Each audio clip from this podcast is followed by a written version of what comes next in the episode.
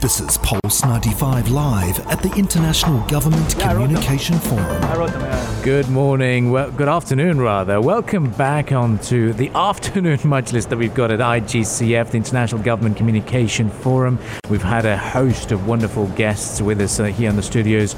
Now, first up, uh, we had uh, Timothy Armoo, who was the CEO and founder of FanBytes. Now we're joined by, very kindly, Rashid Al Falahi, who is the advisory committee member of Dignified Storytelling. Now, looking at this profession, I am very intrigued and I want to know what your role entails. What is dignified storytelling?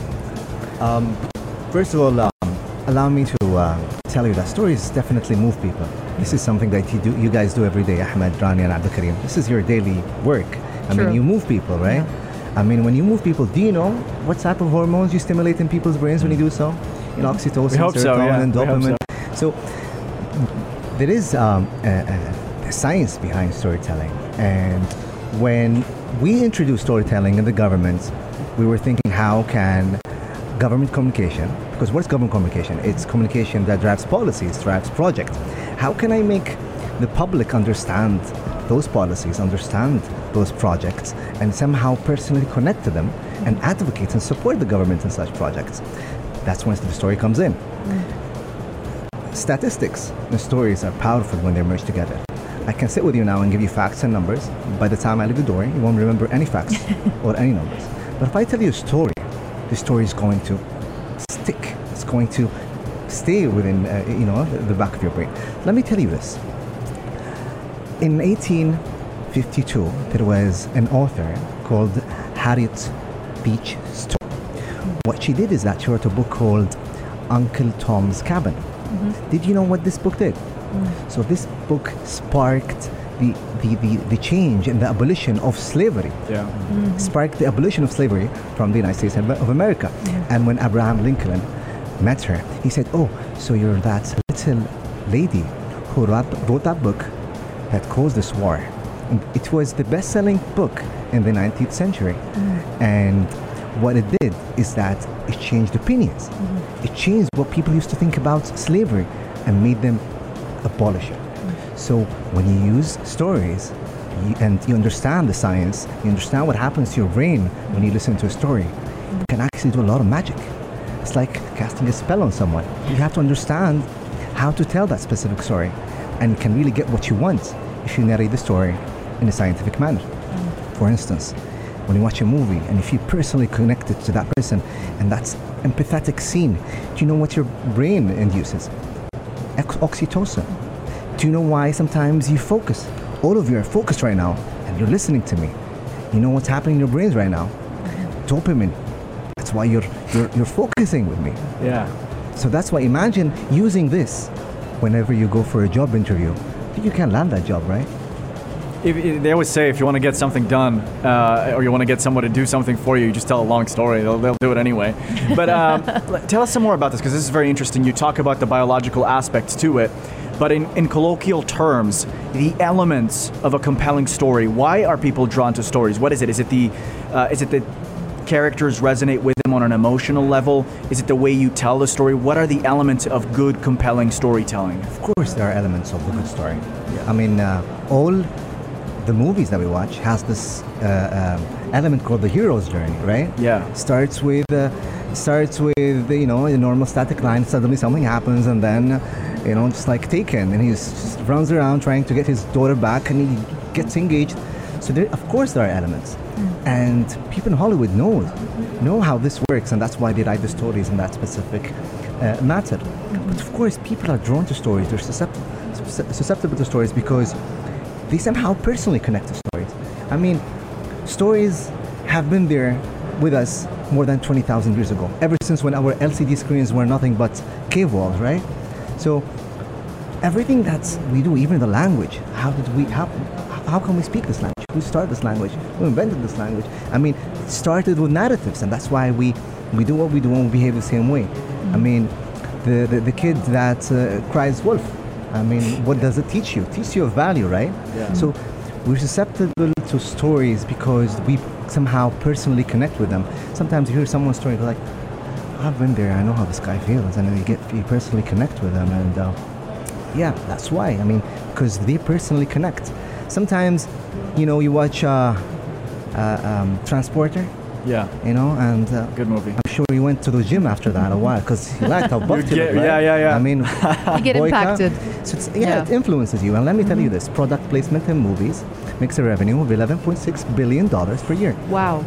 So that's why you end up buying that Omega watch or buying Yeah. that specific brand or that You Aston Martin it in after you watch the. Below Seven. Influences you. So yes, yeah. we get personally connected. Mm-hmm. I mean, we, because you know, we watch that Bond movie, leave, leave the movie, and be like, I want to be James Bond. You think buying an Aston Martin will make you James Bond, or maybe you know, or maybe All those dressing up in messages that coming in, yeah. black suit, black tie, Image.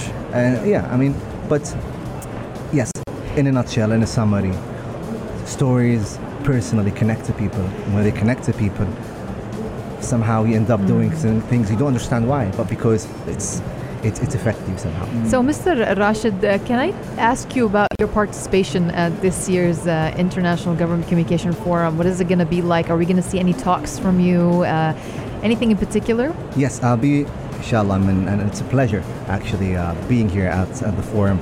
I've been, I haven't missed any. I've been coming here ever since uh, God knows when. And um, I'll be a, a panelist in a storytelling session in a couple of hours from now. But also, I'll be What is it going to be about? Storytelling. Storytelling. Yes. With Okay. Al Khaja, so she- who we Oh, interviewed uh, a couple of days ago.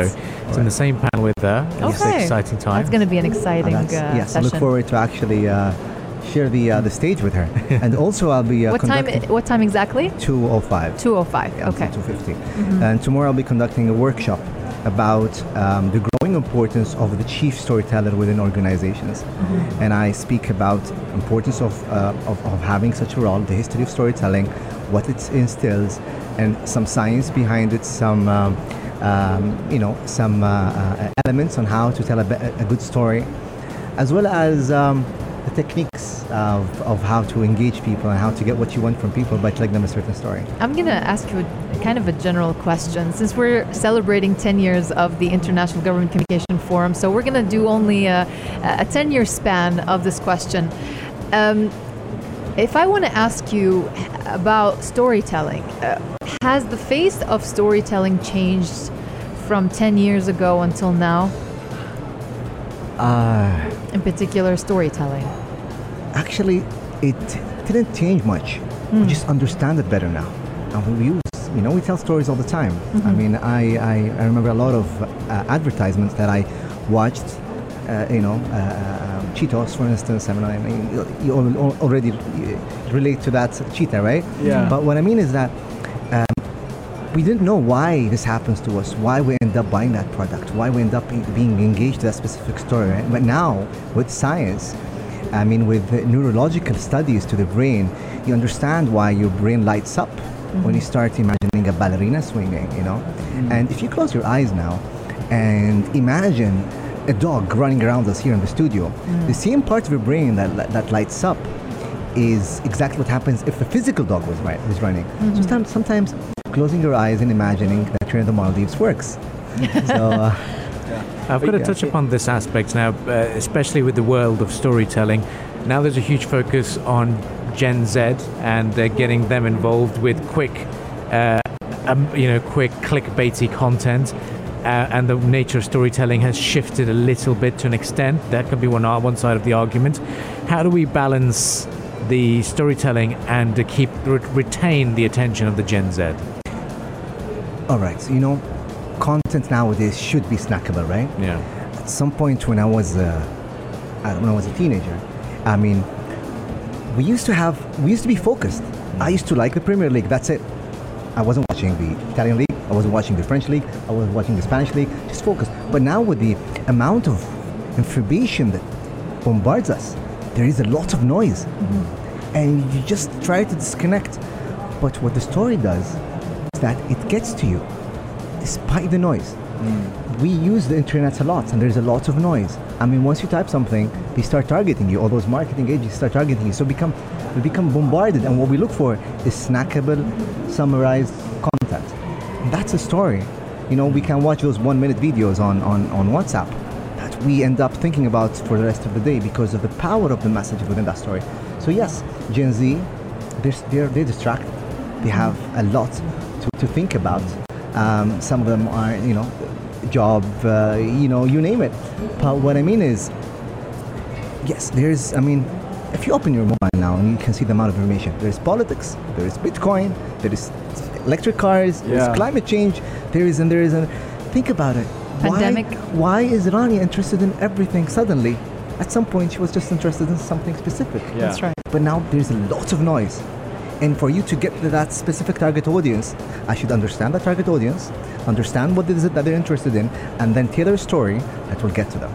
And uh, how do you tie it in as well with the overall theme of this uh, event, this forum, government communication? Talk to us some more about how the United Arab Emirates government has been leveraging storytelling technique, uh, how it's moving, how things are changing, and maybe if we can improve some things in the way we're, we're, we're doing things now. Just overall storytelling of, in the, of the United Arab Emirates government and their messaging. You know, we're um, Emiratis are proud people, right? Yeah. I mean, we're proud of our past, and um, we always talk about our past, of our fathers. My father is, an Okhada. You know what's an Okhada? Uh, Is, is Captain of the ship? Captain of the ship. And he used to travel to India, to Pakistan, to Iran, to Bahrain, to Iraq on a ship. He started working at the age of eight. So, through the stories of my father, he told us what it was like.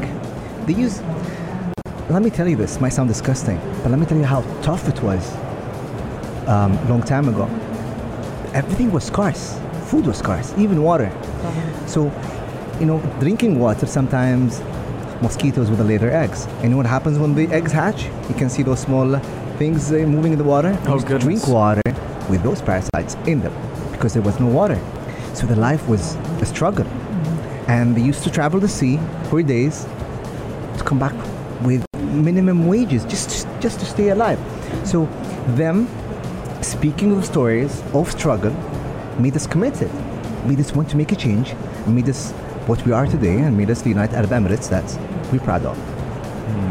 It's lots to uh, take back from this conversation. It's got us uh, uh, thinking and relating back to our past as well, and, and of course the 50 years uh, anniversary coming up for our country. Uh, but uh, Rashid, uh, thank you for joining us Thank uh, this, Kareem, uh, Daniel. this Thank you. afternoon. Thank you for being And uh, we look forward to your uh, talk, uh, which is in a few hours' time now, and of course the workshop t- tomorrow afternoon.